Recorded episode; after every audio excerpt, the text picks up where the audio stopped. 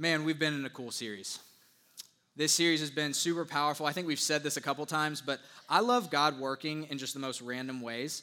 Um, Cheryl Bell, who, who welcomed us at the top, literally the series came because she was studying a book that, that was going through each of these stories that we're going through, and she randomly mentioned it in a staff meeting, and Miles was like, that's for sure going to be a series. One small detail leading to us going through all these powerful stories, and as we've been studying it, some of these things are going to come out in this message, but as we've been studying it, it's not just like a flippant, oh, these are really cool stories that we've strung together around these three words. No, there's like actual like grammatical ties between each of these stories that don't really exist anywhere else that have tied it together. The Bible's so cool, y'all. So it's been such a powerful series. Like I said, my name is Tyler. Some of you might better know me as Maverick's dad or Anne's husband or David and Carolyn's son in law, whichever way you want to take that.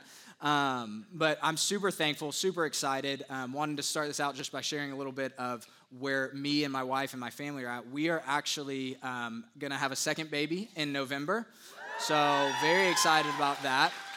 A little overwhelmed. Um, another huge advantage, right, of being the youth pastor is I get to talk to a bunch of amazing parents, and I'm like, how is your student so mature at this age. Like I get to learn from them. So I would love all the parenting tips I hear going from one to two is super overwhelming and just the craziest transition. So praying into that would love church family praying with us in that. But we're super excited. I don't know, you know, there's generalizations all the time, right? But I've started to see like maybe there's something to the fact that like little boys are crazy. Anybody like again? I don't have a girl, um, but maybe parents with girls and boys can tell me the difference, but it's just like they know how to do crazy things. It's like, why would you even think of that, right? Like, I think most toddlers start to climb things, they do that whole stuff. So, Maverick's been climbing stuff like crazy since he could walk, but now he's pretty much capable of getting anywhere on any level of height or verticality in our entire house. And I mean, this was three months ago. The man is climbing up like a, a high, like right couch seat right here, a high side table, like one of the chest of drawers or something like that. He's just climbing up there, and I look over, and he's just diving off onto the couch. And I'm like, who, who, where did you see that? Like, why are you doing that? So, praying and believing that he's going to be excited and gentle. We're using that word a lot, gentle with the new baby. Um, he's got some younger cousins that he's been able to practice both being gentle and not being gentle with. So, um, shout out to them and their parents for having patience with us. But, like I said, this series has been super cool. We've been able to profile a different character at a different point in history. And if you weren't here last week, you need to go back and listen. Moses in the burning bush, Gage Henry brought a word about calling. Um, high school seniors, yeah, you can please, thank you, get excited for it. Brady, thanks. Um, high school seniors, I'll say to you right now, within the next year, you're gonna have a moment or moments like, oh my gosh, what is my calling? What am I supposed to do with my life? Even if you think you've known since you were little, I promise you that moment's coming. When it happens, go back and find that message, listen to it, it'll settle your soul. But if you haven't heard the other messages going through Abraham and Jacob, and like I said, Moses last week, you need to go back and listen to it. Because as we've been going through, we've been looking at this phrase, here I am, or here am I, whichever way it's translated. The Hebrew word is hineni. Basically, God, here I am. And it's one person, one human responding to the call of God in a bunch of different scenarios. And we got a, a couple more stories even after this week, but responding to God, God doing something powerfully through their response, through their availability that ends up shaping the course of redemptive history. That's the coolest part to me is we didn't think about this as we were starting the series, but once we started, we had a little meeting where we were like looking at each of these and like, okay, what are some of the things that we're noticing about each of these stories? We started to realize all of these stories are at like key moments in redemptive history, which is, if you didn't know, like history of the world, like the story. When we talk about being part of the story, we're part of God's story of redemptive history, where we fell, we mess it up, and He's been redeeming us, finding ways for us to get back to Him throughout all of history. So we see Abraham having been promised that the world would be blessed through him, which we know is the promise of the coming Messiah, Jesus. And that line would come through a promised son, Isaac, and he was called to give him up and he obeyed with here am I, and God rescued him. And we see this powerful moment of God affirming, affirming again that covenant, that promise to Abraham that the Messiah would come through him. He didn't know it at the time, but we read that and we see the life of Jesus promised through that promise. And then we see Jacob being so hesitant to go to Egypt, in a place that we know leads to slavery for his family for 400 years.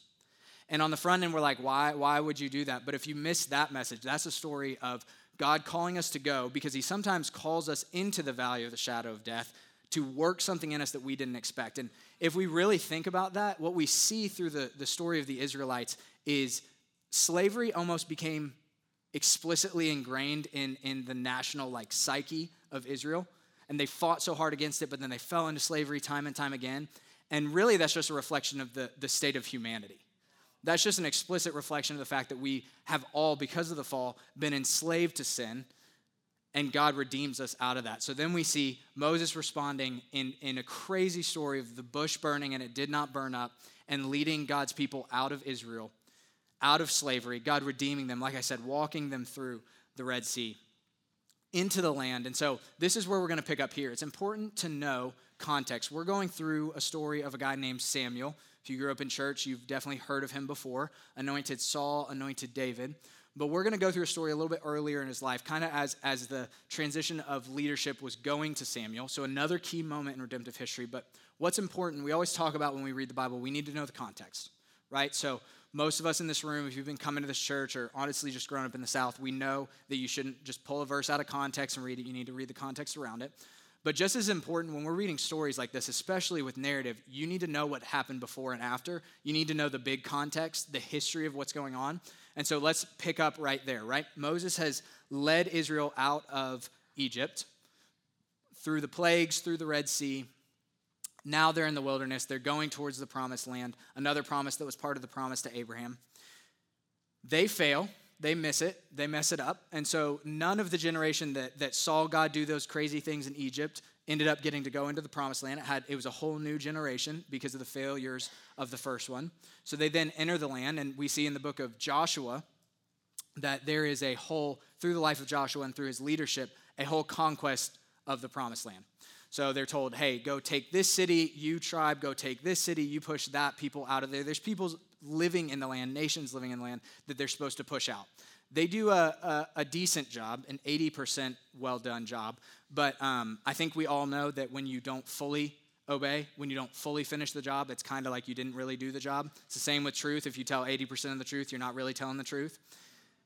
So they only get part of the way there. They don't really, there's certain uh, tribes that were supposed to push out a people called the Philistines, which, if you know biblical history, became a huge problem for the Israelites as they kept going. There's other nations that kind of kept a foothold here or a stronghold there in parts of the territory that God said, this is supposed to be yours. And so they, they kind of 80%, 90% do the conquest well. And then Joshua dies, and now we enter this period called the Judges. There's a book called Judges. Some people talk about the book as a, a, sin cycle or a redemption cycle, whichever way you want to look at it. We can look at it positively because of Jesus wins, right? That God keeps redeeming again and again. But we do see the story of, of us in that, right? Like we fail, God sends somebody to save us. It's good for a little while, we fail again. That's the story of the book of Judges. God sends a judge because Israel completely ignored his commands, ignored the way that he called them to worship. They started worshiping another God or failing. A foreign power came and took over and subdued the Israelites for a little while. They cry out to God. God raises up a judge who clears it, frees Israel again, basically, and now Israel can worship God, and then they fall right back into the same pattern. So, that period, the period of Judges, is where we pick up this story of Samuel. We're in a period that Israel doesn't really have an explicit judge. Eli is, a, is what we would know as the high priest at a place called Shiloh. We don't have the temple right now, we have the tabernacle still that God told Moses to build that went through the wilderness with them, and they set the tabernacle up at a place called Shiloh. Eli and his family are leading, they're the ones organizing the sacrifices, doing all the stuff. So he is kind of the de facto leader of Israel at the time. Him and his family are leading Israel, and that's the story where we pick it up. If you have your Bibles, would you hold them up for me? Hold them up. Now, out of curiosity, because I think this shifts as you get older, but I could be wrong. Keep your Bibles up in the air if summer is explicitly your favorite season of the year. Keep your Bibles up if summer is your favorite season. Okay, now put your Bibles back up if when you were in school it was your favorite season of the year. There we go. Okay, now put them down. It's just, I've started to realize that. I've started to notice that. There was a very intense debate on the youth team a couple months ago about what was the best season and all this stuff, and we had rankings. It was a whole thing. And I started to realize, I'm like, summer really used to be my favorite now I don't get a three month break off of school and responsibilities, and I'm kind of feeling like fall is starting to become my favorite. So, football, holidays, I mean, it's just, there's a lot of good stuff there, but I do, I do love, I do love summer still. But we're in 1 Samuel chapter 3. It's after the first five books, it's after Judges. If you're in the Psalms, you've gone too far. Weirdly, it's right in front of uh, 2 Samuel, it's right before that. So we're, we're going to pick up in chapter 3, and we're going to read straight through, and then we're going to dive into it. If you're there, say, I'm there. If you lied and you're still flipping pages and you're there now, say, I'm there. it's all right. It's all good. I'm normally, I just respond, I'm there, and I'm still flipping most of the time. So, all right, 1 Samuel chapter 3, verse 1. The boy Samuel ministered before the Lord under Eli.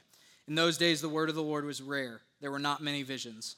One night, Eli, whose eyes were becoming so weak he could barely see, was lying down in his usual place. The lamp of God had not yet gone out, and Samuel was lying down in the house of the Lord where the ark of God was. Then the Lord called Samuel. Samuel answered, Here I am. And he ran to Eli and said, Here I am, you called me.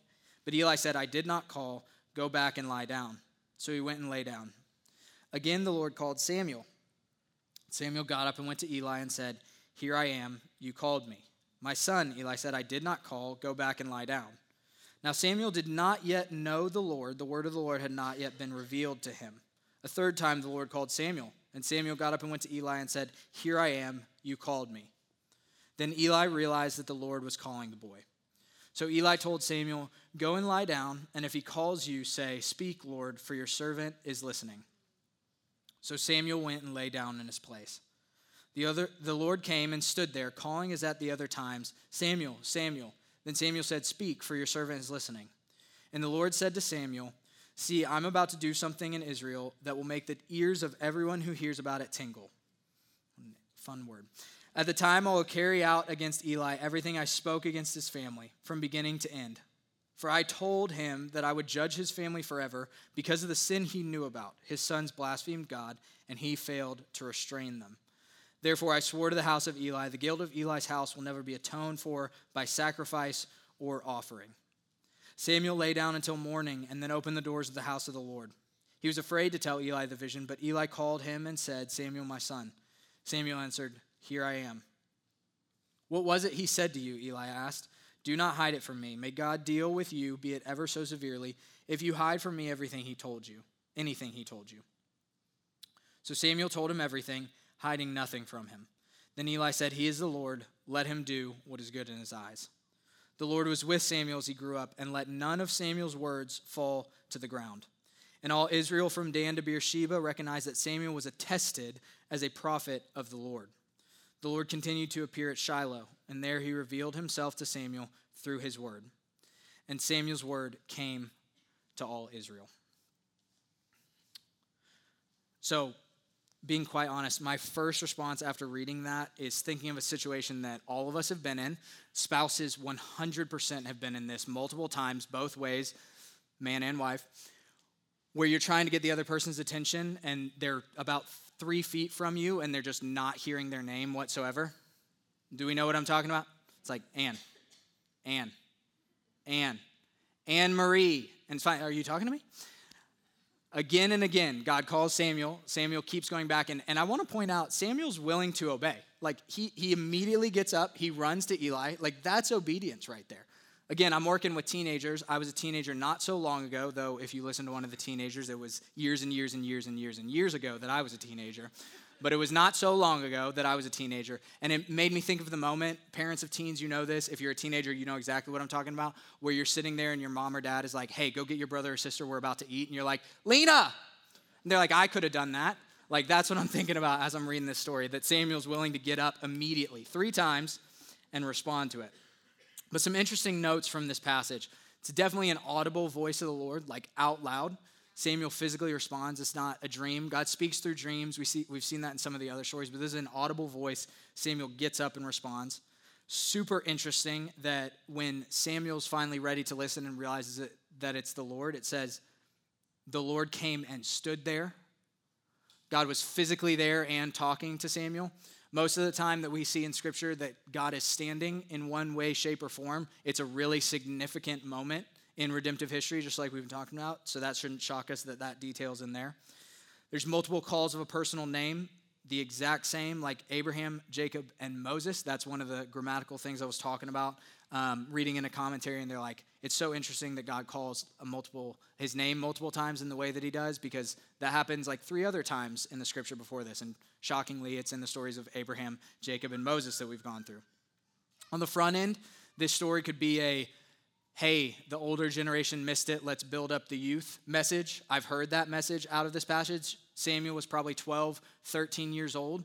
But what's cool to me is sitting here as we've gone through this series, we've read stories of some older people in this book. You know, Abraham was was fairly old at the time. I think Moses had gone through a lot of his life. Jacob was towards the end of his life explicitly.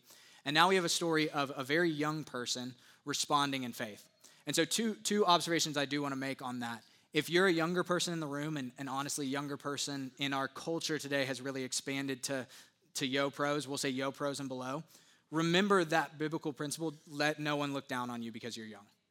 You can respond, and the Lord can use you powerfully by one step of obedience, just like He can use your parents, somebody who's led you. But on the same side, look at most of the stories we've gone through. The older generations are not outside of God using them, no matter where you're at in your story. And we need the older generations. I'm going to still squeeze myself into the younger generation, even though, again, I'm called old most of the time in my job, but I'm going to count myself in the younger side. We need the older generations to guide us. Samuel did not yet know the voice of the Lord. He would not have known to say, Speak, Lord, your servant's listening, without Eli telling him to do that. So we need both sides of that. So that's a good message from this, but I think there's a little bit more to it. There's a lot of symbolism in here, and this is where I want to make a point I've made before. We've made a lot from this stage. We have to know how to read our Bibles. Our Bible is probably some of, if not the best literature ever written, ever. Like, it's not, it is not, we're not missing meaning by reading it as great literature. Reading it as great literature and the things that come of great literature. Great stories are told because God's the, great, the greatest storyteller. And there's things reflective of that in other great stories that we love to read that we talk about in our English classes. But we have to read this as literature, so we have to notice when there's symbolism happening. That doesn't mean that these things didn't happen. That doesn't take away from the veracity, the truth of these stories. It actually adds to the depth because the writer, the human writer, and then the Holy Spirit through that human writer are intentionally using these details to show us things. So, some of the symbolism in this passage Eli's eyes were weak, symbolizing his spiritually weak insight. He's been serving at the house of God all of his life, and it still took him three times to realize it was God talking to Samuel. The lamp burning in the night, symbolizing Samuel's presence as a piece of hope in this spiritually dark time. The time of the judges was like upheaval all the time. When a judge came and redeemed, most of the time that wasn't over the whole nation, that was over one tribe. The period of the judges was so bad that tribes were fighting each other. One tribe almost went extinct because they did terrible things, all the other tribes came and attacked them and almost wiped them out. So this is like a crazy, chaotic time. And in the midst of this, we see Samuel coming in as this, as this piece of hope. Light shining in the darkness. Does it sound like anybody else?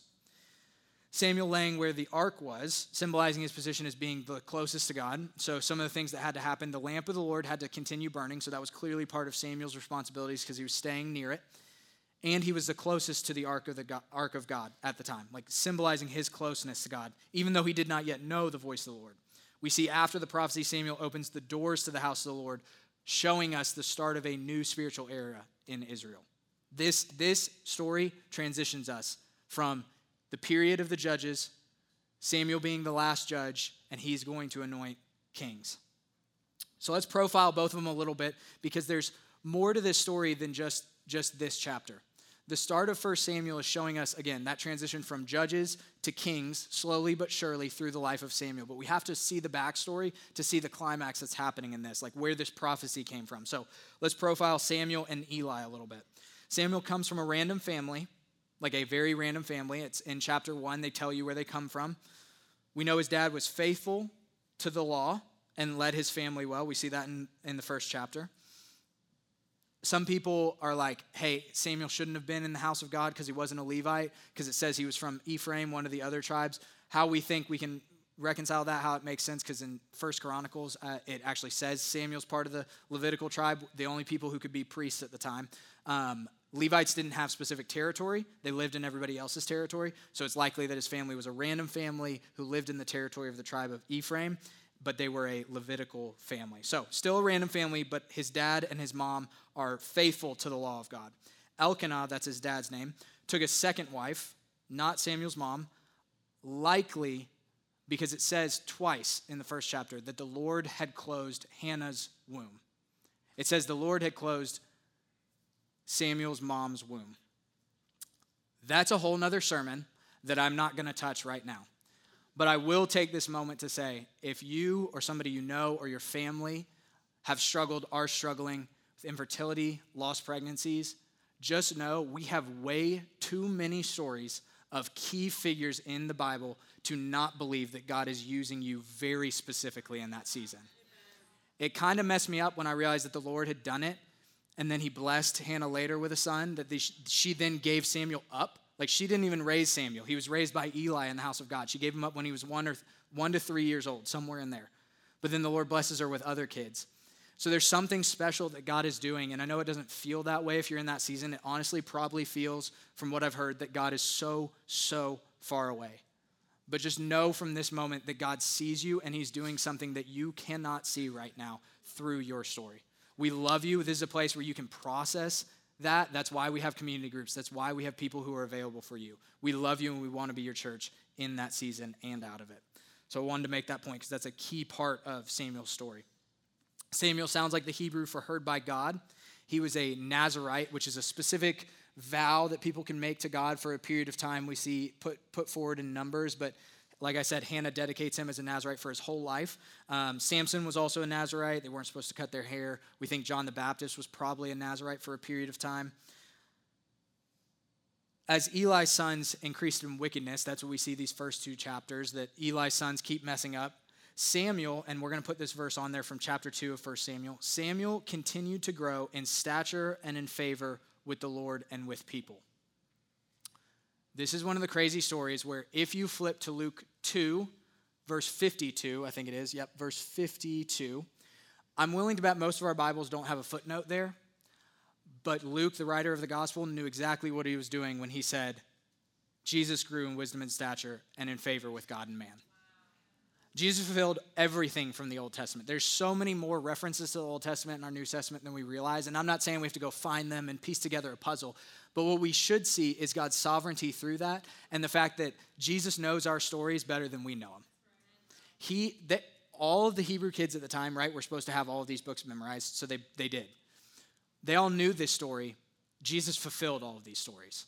And so we see every story that we've looked through in the series, and as we continue through the series, we will see pieces of the life of Jesus reflected in these stories. And what that should tell us is that these stories are valuable not just because they're history, not just because we have to know them to understand what Jesus did, but because these are our family history because Jesus treated it as that, and he grafted us into this family. So this is our family history. This matters for us to know. And through the way characters respond, we can see pieces of Jesus reflected there, and then we're called to look like Christ as we follow him. So that's an important point to make. Samuel's super unique historically because he's a judge, he's a priest, and he is what is considered the first of the prophets. We know that from verse 20, where it says, All Israel from Dan to Beersheba, probably the first time since Moses that the entire country, those geographical locations are just opposite sides. So, probably the first time that the entire country recognized one leader in Judges, it was, like I said, different pieces kind of moving at the same time. But it says, All Israel from Dan to Beersheba recognized that Samuel was attested as the prophet of the Lord. And before that, it said, The Lord let none of Samuel's words fall to the ground. The only other person that that word attested is used for in the Hebrew before this is Moses. Only national prophets up until this point. And so Samuel has this unique role. He anoints David, which we know then through that another promise comes with the Messiah. And so now we move to Eli. We see Eli blessing Hannah to get pregnant. He basically raised Samuel. Again, we have to lead the generation behind us. That is what discipleship is in the church. Even if you don't feel qualified, it has to happen. His own sons were, the word the scripture uses is scoundrels. They sinned greatly against God. They basically were in charge of all the sacrifices, and instead of giving God the part that he explicitly says, give this part to God, and then they're priests, so they get part of it, they take the best parts for themselves first and then say God can have whatever's left. And that's not just important because it's food, that seems small to us, but ceremonially, that is like blasphemy against God. It's like, you know what, God, I understand that we're supposed to be honoring you and serving you, but I'm going to get what I want and then you can have whatever's left. So that was a huge, huge issue at the time. We have one account of Eli rebuking his sons, but they didn't listen. Then we see before this chapter, somebody else came to Eli and made basically the same prophecy against him because he could not restrain his sons. And then later on in this book, we see this come true. Him and his sons die. Samuel kind of takes over. His family, I think one of his grandsons, was still operating as the high priest up and through uh, David's reign. And then when Solomon takes over, that person is actually killed and somebody else becomes the high priestly family. So these prophecies come true historically. And so if we look at this prophecy, like I said, that's an interesting words tingle, right? Make the ears of everybody who hears about it tingle. That's not a good thing. That sounds kind of lighthearted, but that's like a, everybody who hears about this is going to be scared because of what happens. Everything that God spoke against Eli will happen. We see that through the books.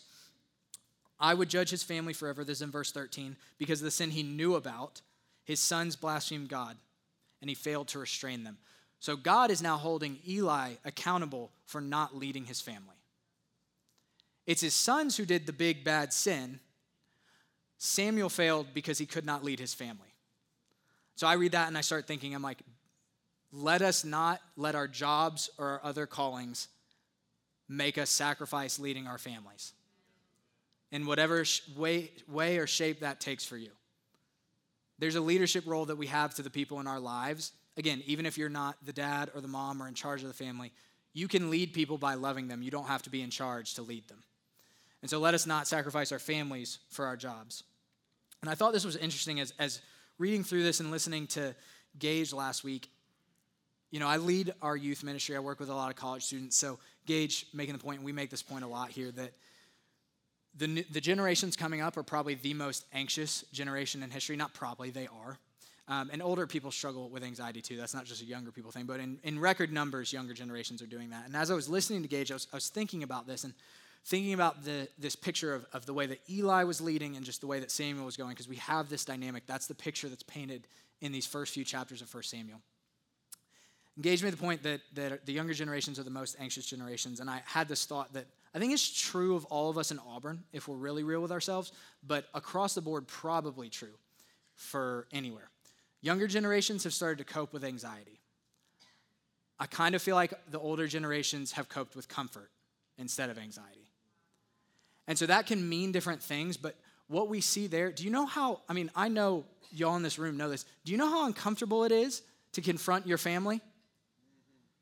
Right? Like Eli at this point, it is, it is kind of implicitly understood that he probably should have done a better job of leading them as they were growing up so they would have listened to him later. But it's still explicitly said that even once they were adults and growing and leading, they were still under his leadership because they were serving under him at his Eli being the high priest, and he still should have restrained them. And so that should say something to us that Eli got used to the rhythm of being in the house of God. Eli got used to being there to the point where the word of the Lord was rare. It took him three times to realize it was God speaking. Just being planted in the house of God does not mean that we're hearing from God.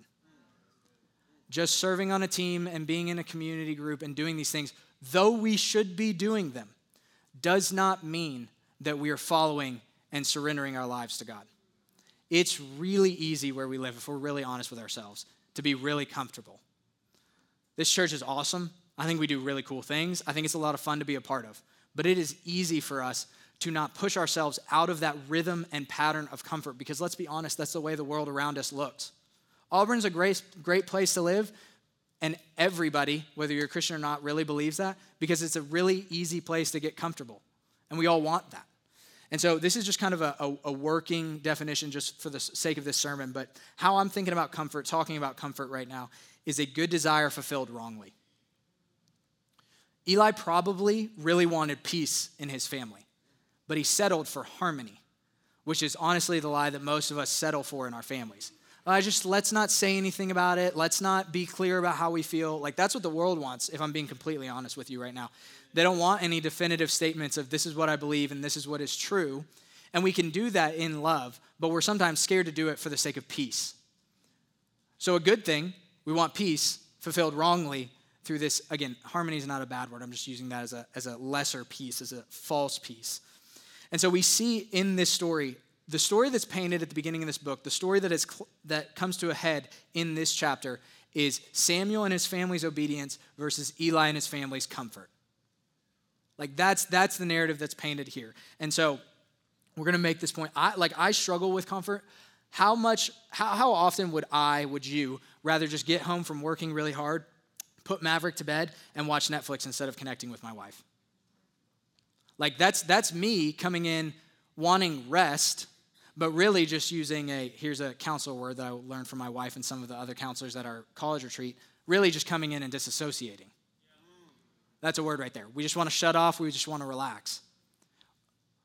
We're pursuing rest, a good thing. We're settling for relaxation because that's the way our world works. And so I'm not saying that's just a story from my life. I'm not saying you watching Netflix is, is you sinning. That is not at all what I'm saying. But you know what that thing is for you. Like you know where those things sneak in because this is the problem. We're not, again, God's not confronting Eli's sons about the big sin. Like he's not confronting them about that. They've already messed up. They're completely unrepentant.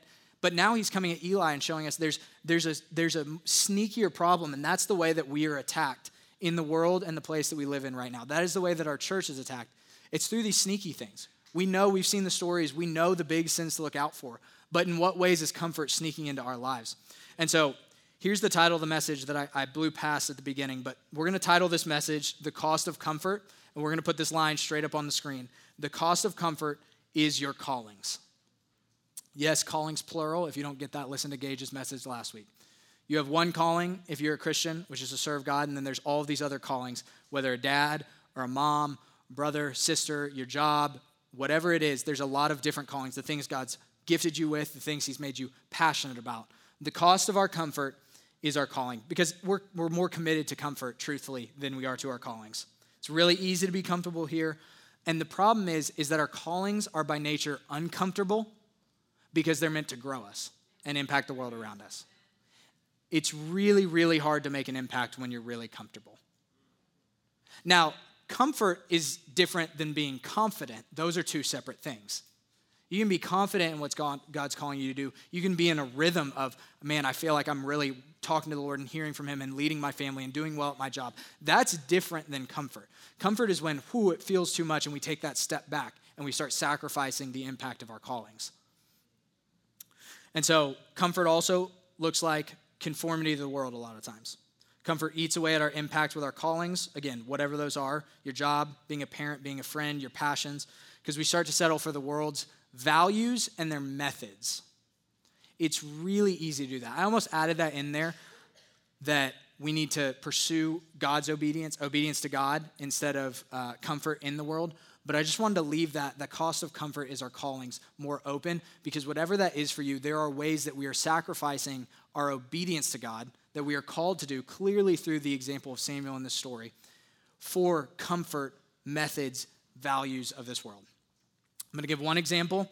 This is not me making a stand on this one thing. This is one example to point to what I'm talking about because then I can have accountability because I know I'm going to struggle with this in about five years.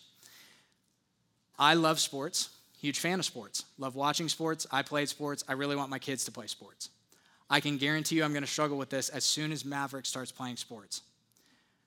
Just some stats for you on sports as you lead your family and think about kids' involvement, and as I start to think about it. 7% of high school athletes will play a college sport. 1.8% of them will play D1. 0.02% of them will be professional athletes. 100% of them will stand before God. Like, and that sounds dramatic, and I know that sounds intense, but that is just to show an example of the ways that sometimes we can fall into the patterns of this world. And I'm saying that having done that myself. Do you know how many Sundays I pushed and pushed and fought and fought to not go to church because I wanted to rest because I had a game or a practice the day before or on Sunday. Again, and that is just an example, and that is up to you and the Holy Spirit to figure out okay, no, where is this healthy? Like we're actually doing good things, like being in sports and being involved is a really positive thing. But in what ways in my family am I sacrificing what God's called me to do, obedience of what He's called me to do, of what my family's been called to do, to just look like the world? Again, that's one example because it's prevalent here and I think about it a lot because I like it. But I don't know what that thing is for you, but we have to push back against looking like the world around us. Another one is is and this is an easy one to call out, but like there's only going to be 1% of us in the top 1% of wealth in this country. 1% across the country. Probably not going to be many of us. But we're all going to stand before God. Like that's another example of what are we pursuing? What are the things that are important to us? Where are we sacrificing obedience to God? Where are we sacrificing obedience to the things He's called us to? Where are we sacrificing figuring out how to obey Him? Because a lot of times we don't know how to obey Him. I will take all of the parenting advice I can get because currently I know, I know some principles. I know the biblical principles pretty well. Tactically, I don't know how to obey God super well at parenting my son because I'm really new at it. So, where am I sacrificing learning how to do that well for comfort. Because that's not setting me well up to lead him later when he's a teenager and starts pushing back and isn't just cute and adorable and I can't just pick him up. Makes me cry every time I think about him being too big for me to pick him up. Parents know what I'm talking about. And so this is where we have to pursue obedience over comfort. Obedience is uncomfortable. Samuel said in this, he said, Speak, Lord, for your servants listening. We've said this from stage before, but the word he uses there is the Hebrew word shema. They don't really have a word for obey. Shema means I am listening with the intent to obey. I'm listening to hear. It's not a, it's not a, is this gonna go well for me? It's not a, okay, God, I hear what you're saying, but you know, if I do that, then this is gonna happen. It's not a, should, should I do this? Because if I really do this, they might get offended. Or if I really do this, then, oh, well, I didn't rest. No, again, you were just relaxing. It's not a debate on what's going to happen if I obey. It's, God, if you speak, I'm here to obey. And so I read this quote from um, a pastor. He leads a, a, church in Waco that we have followed for a little while. His name's Jonathan Pokluda. But he said on Instagram this week, love how God's works, even through Instagram, you cannot judge obedience by the perceived outcome. If I do this, this will happen. If you eat that fruit, you'll be like God, knowing good and evil. They didn't need to judge it based on what they thought was going to happen because then they were lied to about what was going to happen. The truth is, most of the time, what you think is going to happen in your obedience to God is a complete lie from your flesh. You think, if I do this, this is what's going to happen. If I do this, I'm going to miss out on that. If I do this thing, if I take that step of faith that God's called me to do, I'm going to mess this part up or I'm going to miss this. You don't know what is going to happen on the other side of your obedience. Samuel probably did not know that he was going to become the national leader of Israel, that he was going to anoint, anoint the anointed one, David. He didn't know those things were going to happen. He was scared to tell Eli the prophecy until Eli confronted him with it and he obeyed. But he was available and willing to obey because he had been formed to obey from his parents, from being in the house of God. And so, another quote that I read is that growth can only occur in a state of discomfort. That was from a, a, a TED talk, just a, a, secular point of view, talking about being uncomfortable. And he told this whole story of how he got fired and how much he grew after that season. But it really is true, like biblically, because of the fall now, we can't really grow when we're comfortable. I heard another pastor, Rick Warren, say, I don't think I've ever learned anything from pleasure. Like most of the time, if we're really, really enjoying things, now there is a place for that, and we have to learn how to rest well. Hear me not ignoring that that is true as well. But most of the time, when do, we're doing those things, that's a, that's a breath, not a pattern of our life. We're not supposed to look like the world. We're not supposed to have all the things that the world has. If we have some of the really nice things or involved in the really nice things that the world does, we're actually supposed to lay those down at the feet of Jesus because he can use those things. He's not saying immediately give up everything and we should all go live in the middle of nowhere. He's not saying that. He's saying he's going to use the things in our life, but we have to be willing to surrender them. And the pattern of comfort in us is rare that we are willing to do that. So we should aim to grow in two things. This is how we're going to prioritize obedience over comfort. First one, we need to learn or we need to grow in perceiving God's voice. We have to be able to hear Him. God knows your personality, He made you. He is willing to speak to you in the way that you will listen. And if you don't want to listen, sometimes He will use hard things or tragic things to get your attention. If you are in Christ today, He loves you too much to let you just stay in a pattern of comfort. Like he loves you too much to let that happen. He wasn't going to let Israel just keep following this powerful family because they had gotten comfortable. He was going to shake it up by going to an obedient servant. And we see in the life of Peter, even when you mess it up and he calls you out for it and he confronts you on it, He still wants to use you in it because He's full of grace and truth. He's going to give you the truth, but the grace is not lacking when He gives you the truth or confronts you with hard things. So we have to learn how to listen. He's going to talk to you differently. It says in the New Testament, the sheep know the shepherd's voice. This is where we have to learn to read scripture. We collectively we'll just say the universal big, big C church needs to get better at this. I think we do an amazing job of teaching little kids Bible stories, and then sometimes we don't learn how to keep studying it as we grow. But we have to learn to read the Bible. We have to go to resources. We have to study it. There's historical interpretations that matter, and then God, through that, speaks to us through Scripture. Like He is willing to speak to you in your everyday circumstances, in the voices of those around you. The more that you know His Word, the more that you're planted in a community like this one, whether you call this church home or not, the more that you do that, you will grow in practice of, oh, wait, I think that was Him. There's a little prompting here, or something pops into your head, and you're like, where did that come from? And you start to realize if you had just done that thing, all of this fruit would have come from it. We have to start realizing that God does speak to us. He speaks to us through the still small voice of the Holy Spirit inside of each and every one of us, but we have to know His voice to hear it. So we have to grow in perceiving God's voice. Professionals in, uh, in money and art know counterfeits because they know what the real thing looks like. The more that you grow in listening to God, the more that you will know, oh, that was my flesh, that was God. It's a practice and we don't do it perfectly, and He meets us with grace in it, but we have to pursue perceiving and understanding God's voice. Samuel responded and obeyed even though he did not know the Lord's voice because the word of God had not yet come to him. But after a few years of following God and God not letting a word of Samuel's fall to the ground as a prophet, Samuel probably knew the voice of God real well because he probably didn't always speak to him audibly. We have to learn the Word of God. We have to know the Word of God. We have to learn how to hear in community. We have to learn to perceive God's voice. That principle of whatever you're going to feed will grow, whatever you starve will die. We have to feed hearing from God. So, point number two practicing obedience. I intentionally put practicing in that because it's okay if you mess up. That doesn't eliminate all the progress that we've made. We are growing into the image of Christ. We are growing ever brighter every day. That does not mean that we will not take steps back or have mistakes. We have to practice obedience. In sports, because we'll use it for a positive example right now, you all know if you played, or honestly, musicians, same thing. Anything that takes hand eye coordination or dexterity, the better you get, the more muscle memory you have, right? Like if you do it well, I've never played baseball, but I've heard once you finally learn the swing, you can do it in your sleep. You've ridden a bike, you can do it even if you haven't done it in 10 years. There's muscle memory you start to learn because you start to do, okay, when this happens, I do this thing. Right? Like if you're playing if you're playing basketball, you're running and then you know a pass is coming, you get your feet set to catch it to be able to shoot. You have to learn how to do that rhythm. I played basketball too, I just don't talk about it as much as Miles. He is really good. I will give him that. He's very good. He still doesn't score against me, but that's okay.